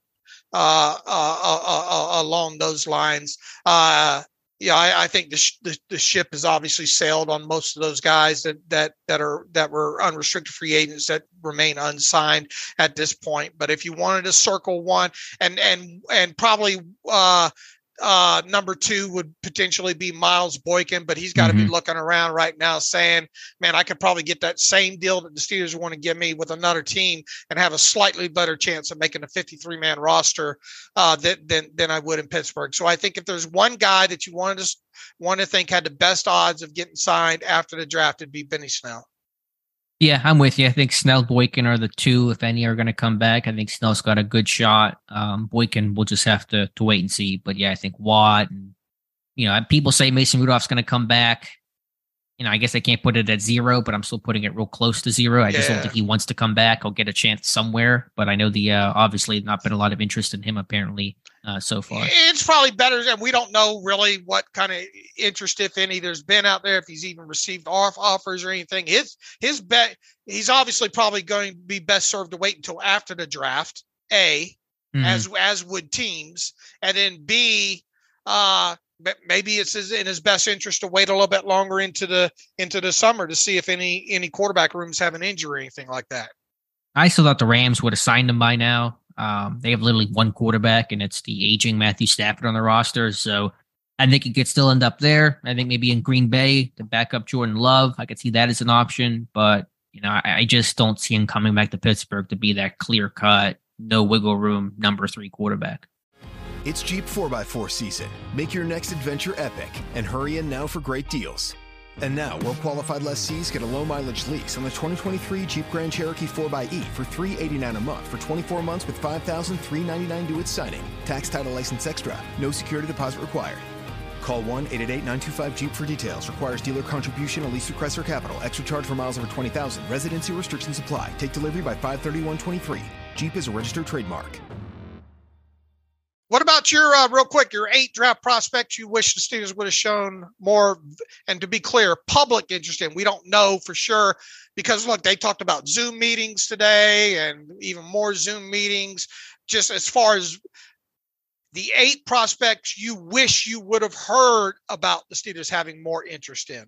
Yeah, quick sidebar on that. When Khan talked about Zoom meetings, was that with prospects or just like with the scouting staff in general? Because to my knowledge, you can only get three Zoom meetings, but is there something else that I'm not aware of? I, of I came away wondering if anybody really knows what the role is. that's that's all, that's probably the best conclusion that you can take away. But he was like referring to prospects whenever he talked about Zoom it meetings. Felt like it. Like, correct? Yeah, that was my interpretation of it. So yeah, in terms of the eight guys um, about public interest, because listen, Pittsburgh's done their homework on all these guys, and so you get the occasional surprise, the way that Juju, you know, kind of came out of left field and Calvin Austin not really expected last year. So you never know until the picks come in. But uh, to rattle off the list there, the one name I just mentioned with um, Oluwatimi from from Michigan, you know, Remington Award winner. I think he's going to just you know be underrated in this draft. Malik Knowles from Kansas State feels like a good fit in this offense, late round guy. I thought maybe you get a little bit of buzz on him. Uh, Derick Hall from Auburn to me is like the one guy I am really hoping that this is a one big con, one big smokescreen, because there's been nothing on Derick Hall. I think he's a great Steelers fit there in the second round at say pick 49. Uh, Yaya, uh, excuse me, Yaya Diaby from Louisville is like an Alex Highsmith, Chickillo, 3 4 base in college, going to stand up, had a big year in 2022. And then a bunch of the DBs, DJ Turner, Clark Phillips. Uh, Turner can play inside out, great speed. Phillips, one of the best slot corners in this draft. Cam Smith is versatile from South Carolina. Uh, and then Quan Martin is a guy that has that versatility as well. I thought there'd be a lot more of a presence for the Illinois guys, Witherspoon and Martin and Sidney Brown. Not a lot of really interest publicly on on any of those names. All right, that's a good good list. And uh, yeah, Derick Hall right out of the shoot. Uh, uh, we were talking about him uh, ahead of that Senior Bowl and all, and I thought he represented himself great there, uh, top oh, yeah. to bottom. Yeah, had a really good week down there. Sets the uh, the edge well in the run game. He's not you know super flashy, bendy rusher, but good power, uh, good size, length. I mean, he just you know, SEC production. He he everything Pittsburgh looks for, and yet they've not publicly done much to to look at him. So, uh, any final thoughts here, Dave? If not, we can wrap up and get to some reader emails and close out today's show. All right, let's uh, get to the email machine here real quick here. Uh, Nick Shuley, hypothetically speaking, I know they just traded for Allen Robinson, but if the top corners and tackles are gone in Ohio State, uh, Jaxon Smith-Njigba somehow slips to 17, could the Steelers take him? Uh, could they? I mean, I, I'm not going to sit here and definitively say no, they wouldn't. Yeah, I guess you can't rule anything out whatever it's worth. And I kind of put a little little stock in this right now, but Peter King mocked Smith-Njigba to the Steelers today in his uh his mock draft for the uh pro whatever it is football morning in America uh column. So I think he's gone by 17, and I think the uh, interest has pointed this team elsewhere other than than wide receiver. Yeah, uh, that's my feeling overall. But I don't want to definitively say no, they would not take him. You know, but mm-hmm. uh, you'd have to wonder why he slipped that far. I think for sure, for sure. Uh, David Ricards writes in, as always, thank you for Depot and the hard work. Podcast on the site helped me get through the off season. I have a special teams question. What's the origin story for Alex's appreciation for Danny Smith as number number one?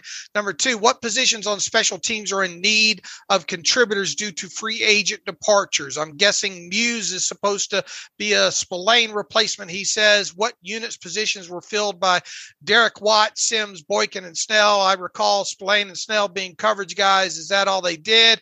He says, I know Sims was a return man. Boykin was a gunner. What other roles did they fill? Uh, let's see here. Let's start with number one the uh, origin of uh, the story of Alex's appreciation for Danny Smith. I'll attempt to answer that one. Okay. Alex just love and and you know I, I I, am with him, but not to the degree of, of, what Alex. Alex just loves special teams. That's why his favorite player of Steelers all time is probably Chidi Iwuoma uh, because of because of that. Uh, Alex just loves watching that special teams tape. He likes pulling out those Easter eggs from there, just everything about it. And I don't think it's more so an uh, a love for Danny Smith, other than that's Danny Smith's job. Well, how much time do you guys have? Let me let me tell the story of Danny Smith. Hopefully, Smith. not no. much. Yeah, it'll. I'll, I'll, make this short. No, I love yeah special teams in general. The love there. I mean, listen, I can be critical of Danny Smith. I had been in the past. He's certainly uh, not without his flaws, and his team has had its issues before. But how do you not love the guy? Yinzer, you know, from the area, you know, chews seventy packs of gum at, at one time. Uh, the, the passion that he has, you know, basically kind of one man banding it on the field so much, and so uh, guys love playing for him, and I love guys that can can get guys to buy into that role. I think it's pretty special.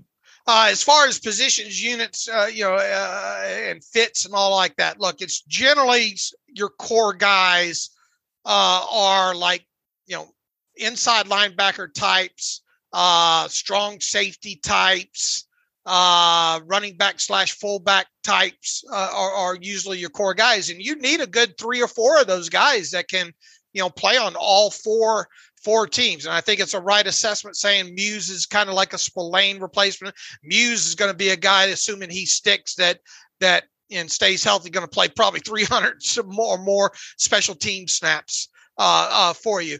Uh, when it comes to like wide receivers and stuff, either that guy's usually a return guy or he's a good uh, jammer or gunner uh, uh, for for the most part. Uh, what else is in here, Alex? Your running backs like Snell and some of these other guys uh, can can can be uh, return and coverage type players. Uh, probably not play on all four teams. It depends on the guy, but there's so much mixing and matching uh, when it comes to special teams guys. That's why we pay a lot of attention during, at least I do. Alex gets to see it during training camp. I don't, but during the preseason, I really pay attention to the snaps and where where certain guys play on special teams because I think there's a lot to read into that. There is. Uh, there's certainly a path for those bottom end of the rosters, you know, guys 50 through 53 trying to carve out a role there. I mean, some of this can be interchanged. It's not like if you're one position on special teams, you can't switch to another. If you're the left guard on the punt team, you can play the right guard. You know, it's not like playing offensive line, but yes, Blaine was like the left guard on punts. And so what else is there to replace? There's going to work for Boykin. You know, can Dan Chisena potentially do that? Uh, that's an option. Uh, Benny Snell was the left wing or the right wing on punt team. Marcus Allen was the up back. Got to replace the up back. That's something to to certainly think about and consider. There's, you know, you know R1s on kick coverage. There's the the blockers on the kick return team. So we could go through all that minutia. Um, but you know, I think the things I'll look at right now is just some of the punt guys, the up back, and and maybe who those gunners are going to be. Uh, Pastor Joe Green, do you think the time has come to change how we draft defensive linemen? This is what I mean. For years, the Steelers have drafted defensive ends and projected them to play outside linebacker. Why? Because there weren't many linebackers that could do what they needed them to do with size that was needed. Uh, maybe now we need to take some some large, long or large, strong, and athletic edge players and have them bulk up from 270 or 275 to 290 or, or 295. He says a projection. Yes, uh, the reality is these kind of players seem to be more available into to gate today's game. Guys like Heyward and Tuitt are few and far between. Guys like Keion White, Lucas Van Ness, and Zach Harrison seem to be more common. He says they they could even utilize these guys on the edge during their first year before they can add some bulk. All in all, it's still a projection. He says, "Oh, and get Keanu Keanu Benton for sure." Uh, look, it, it it it it has been a fight for the Steelers, especially when it comes to the more specific defensive linemen, and we've seen them trade up for a guy like Loudermilk because he fits the measurable standpoint here. And the only rebuttal I would I will have to say because you're edge players and have them bulk up is how many? We just had this long, you know, all off season. We talked about Demarvin Leal. We talked about him again this morning. unless you're okay with taking the guy as is for what you see on tape and playing him as is and fitting him fitting around what he does then aren't you open yourself up more to a year later uh, sitting here and having another De- DeMarvin Leal question unless they do change and I guess what he's saying is is should they should they change their approach on this? I, I don't have a, a, a, a definitive answer on this for you other than saying we're going to have to see you know what they do moving forward but yes it's right it's harder to find those two nine it's harder to find those six five, mm-hmm. six six 290 to 305 pound guys coming out of college now without a doubt that and that's been a struggle for years now when it comes to the steelers that's why you end up with the isaiah Buggs and the uh uh waltons and the uh uh, so you know some of these other guys that, that, that, and the Leals and all like that. As far as the edge guys go, normally it, as more and more teams, and there'll always be just the game is shifted now too, where even the Steelers play a lot of you know uh, uh, four man fronts, right? Uh, uh, uh, kind of thing there. But and that's why I think you've seen kind of the height of the the outside linebacker types that they get kind of grow a little bit by an inch or two more now because they they've learned how to kind of utilize those 6'4 259 guys, right? Yeah, um just to get clarity again on the question, is he talking about changing the profile of a defensive lineman or an edge guy or both? What exactly? I, I think he's kind of mixing them up here. He says, you know, draft defensive ends and projecting them to play outside linebacker. Why? He says because there weren't many linebackers that could do what they needed to do with size that was needed. I, then I guess he goes on to ask, we maybe now we need to take some large, strong, athletic edge players in other words, he's saying now take those edge players and, and turn bulk them into bulk, bulk them up. Uh, and look, this goes back to the conversation we had about Lucas uh, uh, Van Ness that makes it so hard with a guy like him. He he played more over the B gap than he did out on the edge. So unless you came to me and you said, and look, there's some there's some great tape with him interior. So I mean, some really good tape with him over the interior. But once again, you're back to he only played a thousand snaps, I think, in college on the defensive side of the ball, really over two seasons there. Uh, do you, you know, is your projection to play him as is if you were to draft him and and at at the NFL level and and let him play, you know, that that that that over to B gap and on on out a little bit, or is your projection for him to play at the edge more and and and utilize that skill and, and refine that skill set there? He's just such a hard player to project, especially with the way the things Steelers the way the Steelers have done things. I guess the argument is Pittsburgh for years would project the ends to play off ball line or play outside linebacker on their feet, and that was a, a, projection. So why not just do the same projection with the Van Nesses of the world and ask them to, to to bulk up, just kind of in the reverse direction? I think it's the the idea. Sure, but we just went through that with Leal, or going through that with Leal. But we don't know what they're going to do with him. Yeah, it's fair. Um, but I don't want to let Leal necessarily, you know, be the guy that changes the whole strategy or not. What what I would say to the question, though, and I think you said everything really well, Dave, is that I think that the, the type has changed. If you go through the study I just posted today, uh, the Steelers, what they look for in terms of defensive ends, the numbers have shifted. They're smaller, they're lighter, they're faster. Like we we actually have changed those benchmarks over time uh, because of guys like DeMarvin Leal. So I think it's actually happening right now, just maybe a bit quieter. Even Loudermilk did not fit perfectly because he did not have great length. And he was like, he was that weird 274 where he dropped a bunch of weight for some reason to try to run fast and he did not run fast. Um, but I would say, yeah, I think you're actually seeing some of these things change and shift and are what they look for study reflects because that. Because they so, can't find those guys. You can't, anymore. yeah. Because they used to take the big defensive tackles and just kick them out. But now every defensive tackle in college is 280 pounds and is a three tech and plays up field and rushes the passer. No one plays run defense in college football. So, you know, it's harder to find those guys. You don't have kind of those, as you said, the guys at six, four and a half, 300 pounds, 33 plus inch arms. They're very hard to find. That's why I love Benton because he is kind of like the last of the old school type defensive linemen. Uh, even Bresee and Dexter don't have the length that you would like. So, uh, the, the, the short answer to the question is, I think actually you've seen that that shift begin to happen and, and guys like Leal reflect that. I guess he's wanting to see another shift down to a little bit lighter guys. Well, how lighter do you want to go? I mean, you can only go so light, I think, before it becomes, you know, really right. impossible. Uh, well, um, they, they, I mean, you're in that 270 range, you know? Yeah. And with, with Van Ness, I mean, I read some of the comments with some good points. And I think he played heavier at Iowa this year and kind of dropped down to be able to, to work out well. And, you know, he could play inside. So I think, I think a Keion White, though, is a guy that we have to talk about some at 32 if he's there, because uh, while he's a little light, he's not that far off and really seems to check those boxes. Now, You've, as you say, he's kind of played more on the edge, but he's a guy that probably projects at least a bit cleaner to try to bump inside and play, you know, three tech, four eye. I still think both those guys are better served as defensive ends.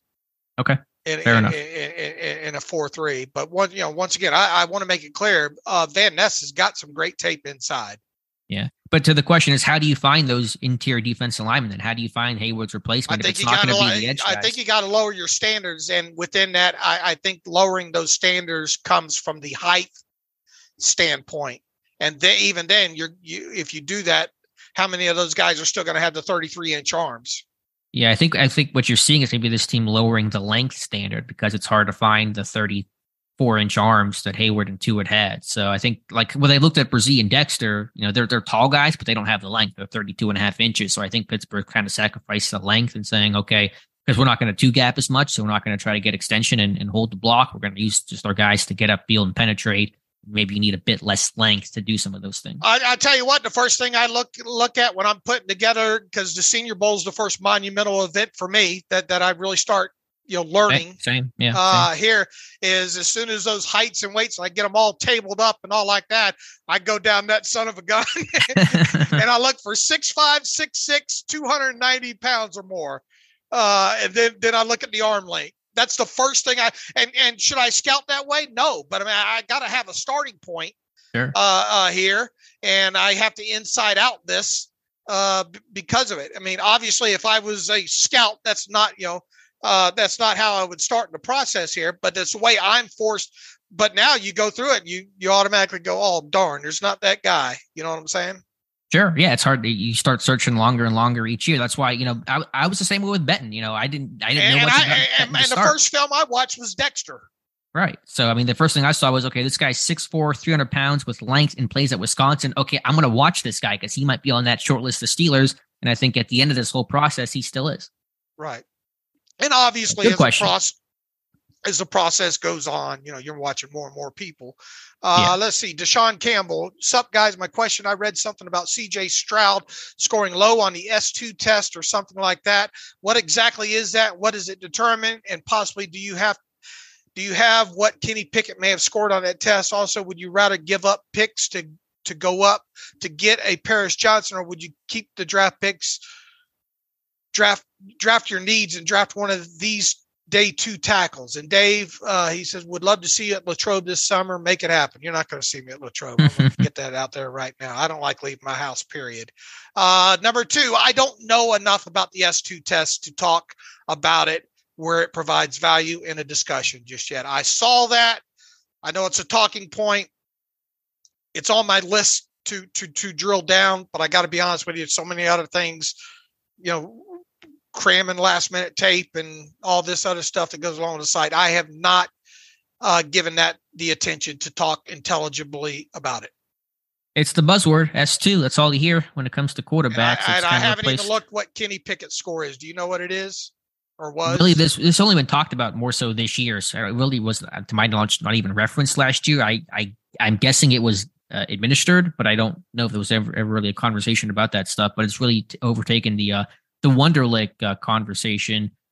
Here's my thought on the S2, and it's not. I don't have many thoughts. I'm kind of with you, uh, Dave. Is that it's a thing that most fans and draftniks kind of learned about eight seconds ago, and now we all have a hard and fast opinion on what it means. It's like we just learned about what this thing was, and now we're trying to determine, uh, you know, what's good, what's bad, and apparently there's a bunch of variables, and like that's that's one score of a longer test in terms of that process. So I think it's a little bit of knowledge is a dangerous thing, and that's kind of reflective of the S2.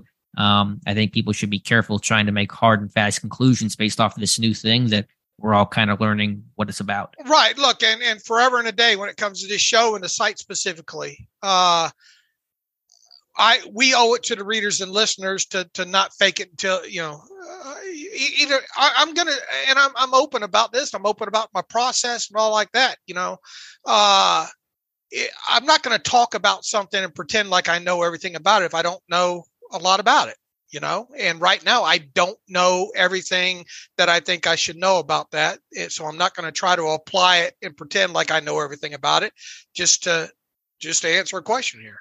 Yeah, and as of right now, I've only heard it really referenced to the quarterback class, and we're not exactly putting our ear to the quarterback class this year. And so I, would be interested to know those scores for other positions, you know, sure. corner or safety. I think that'd be interesting. But obviously, you know, Wonderlicks and intelligence scores are all about uh, quarterbacks. And I know the S2 is not really an intelligence score. It's like, what what even is the S2 though? Is See? it like uh, it's a processing and you I don't know enough about it. Taking information. It. Yeah. So I, I think people have really kind of gotten over their skis trying to dissect what it is and what it's not. And wouldn't you need a, a, a large sample size uh, to be even to compare it to know? I mean, obviously it means something, right. you know, uh, to, to somebody. They, they administered the test for a reason. We just don't know enough about, uh, about it. Sorry. Uh, and maybe this off season, I'll, I'll dive more into that.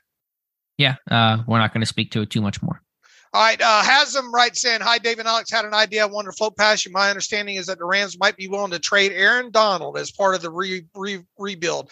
Do you think they would take a take the 32nd and 49th for Donald? Assuming yes, could you take on his contract if we extended him and or added on voidable years? I'd assume we'd create space by cutting Witherspoon, restructuring Watt. Okay, he he wants to go down this road here. I I look. I say this now every time. Any team can really afford any player that they want. Just what do they, what lengths do they want to go to uh, to be able to afford that player? Do you want to restructure everybody you possibly can uh, on your roster to create space? Do you want to use void years? Uh, all, all, that stuff. So uh, technically, generally, the answer is can can can a team make this player work via the cap? yes. It's just at what lengths do you want to go to do that? Now, look, I I, I just pulled up Aaron Donald's uh, contract here. To my understanding, he is due $13.5 million base salary in 2023, another $15 million roster bonus on top of that. So that's 28.5 million. To my understanding, because that roster bonus of 15 million is fully guaranteed, it means he it means the Rams uh, have not paid it yet. So that means if a team were to acquire him, they would be on the hook for it. So you're looking at right out of shoot here, having to afford a $28.5 million uh, uh, initial uh, cap allotment. Now, how much could you get the Rams to eat of that? Blah blah blah. We just saw that with Robinson. They're good at eating money. Yeah, but I mean, uh, look look at the dead money alone that that they they would have involved with with with trading him away with with proration and all. That's uh, 25 and 16. There's uh, 41 million dollars if they were to trade him before uh, June the first. That's a lot of dead money, even if they weren't going, even if they weren't going to pay any of any of these salaries here uh, on top of it. On top of it, he's 32 years old. So if you let's say you did find a way to trade for him, got the compensation worked out, and you did have to take on, let's say you even had to take on 20 million of the 20, you got the Rams to eat uh 8 million, right? Okay. You, what are you going to do with that other 20 million? You're going to have to restructure all that, right? Mm-hmm. So sure. so you're you're you're gonna you and and he's got two additional void years in there, so you could obviously drive his cap that cap cap number down, much in the same manner probably that the Steelers did uh uh uh did Allen Robinson the second there. But even so, this guy, I mean, and look, he's he can still play, but he is 32. You know, at the the answer becomes a question: At what lengths are you willing to go to highly invest in this guy right now. You can make it, you can always make it work. It's just at what lengths do you want to go, especially moving past 2023 to go get this guy? Sure, it's a reflection of the thing we always say the cap is real. It's just very malleable. You can massage the cap however you basically see fit. I, my, my tongue was in my cheek when I made that comment about, you know, the Rams eating Robinson money and they could eat, eat Donald money as well. Uh, it, it's not, you know, feasible this year. Next year, perhaps. Maybe my biggest concern with Donald is, you know, he's guys talked about retirement quite a bit. Could he play one year and then peace out? And, and he might be on the hook there. So that might be my biggest fear with any sort of discussion about Aaron Donald is how long do I have this guy for? Look, we're still uh, it's Monday. I checked the NFLPA this morning. We're still waiting on on what actually uh, what the specifics of the Allen Robinson uh, contract is at this point. We think we know, but we don't completely know yet. That was a lot easier to circumvent around uh uh with with with the 10 million that the the, the Steelers inherited. I mean, with the five million dollars in in in in base salary that the Steelers inherited with that there, that was a lot easier to work around, especially when they're. Uh, it seems like they were willing to use the void years and give them the bonus of three point eight whatever million it was with that. It's a totally, it's a larger scale version of that. Literally, when you're talking about yeah. about Aaron Donald, just uh, just go ahead just last thought is I don't know the whole contract situation for Donald, but I think maybe next year they get they got to trade Donald at some point. They're totally rebuilding this thing that would give you a lot of value. Like I can't see Aaron Donald playing out his career for a you know five and twelve Rams team. Uh, he even his roster bonus right now because of March, it became in 2024. His five million dollar roster bonus has already become uh, guaranteed at this point uh, here. So he's he's set to earn a $10 million base salary in 2024, along with a $5 million roster bonus. And there's another, I don't know what it's tied to. I had to uh, find out, but there's another, I guess, an option bonus in here of 6.6, almost 6.67 uh, million there. So it, it does indeed feel like, to, assuming he stays 2023, it might be it for him with the Rams and then yeah. they're, they're going to have to figure out to do something with him. Either what, he's going to retire or or whatever. You know, what's their dead money next year if they were to deal him next off season before the roster bonus? I uh, guess. Uh, assuming another team, assuming all you're dealing with is the prorated stuff, there it's twenty eight point five million as we sit here right now. Next year. Yeah. Okay. Because he's even, got he's got proration of twelve point five in 2024 and 8 million each in 2025 and 2026 which are void years already so 16 and and and 12.5 that's 28.5 million that that they're potentially already setting up to be dead okay yeah, I just I think they're gonna have to deal him at some point. You just hold on to this guy and, and get nothing out of him. Not gonna help you win if your team's whole you know totally rebuilding. So we'll see. Um, you know, I, that conversation may come up more next year, I guess. Yeah. All right. All right. Uh, I think we've run long enough here, haven't we? Yeah, we'll come back Wednesday. We'll get our uh, myself and Dave will have our mock drafts up on the site by then. We'll go through the defensive side of the draft class, get our final thoughts there, uh, lasting impressions on the first round, and then get you ready for a very busy Thursday night. All right. As always, you can follow me on Twitter at Steelers Depot. Follow Alex on Twitter at Alex underscore Kozora. Follow the show at Terrible Podcast. Email the show, the terrible podcast at gmail.com. If you like what we do and want to donate to the cause, SteelersDepot.com. Hit the donate button up right navigational bar. Uh, also, if you like an ad free version of the site, SteelersDepot.com. Hit the ad free button up right navigational bar and follow the directions that way. Tons of content's going to be on the site from here on for the next two weeks for sure. Probably the next three weeks as well, too. So we invite you over to SteelersDepot.com uh, and start checking out all the mock drafts and you know, just everything associated with the draft moving forward here. So, in the meantime, until Wednesday, as always, thanks for listening to the Terrible Podcast with Dave and Alex.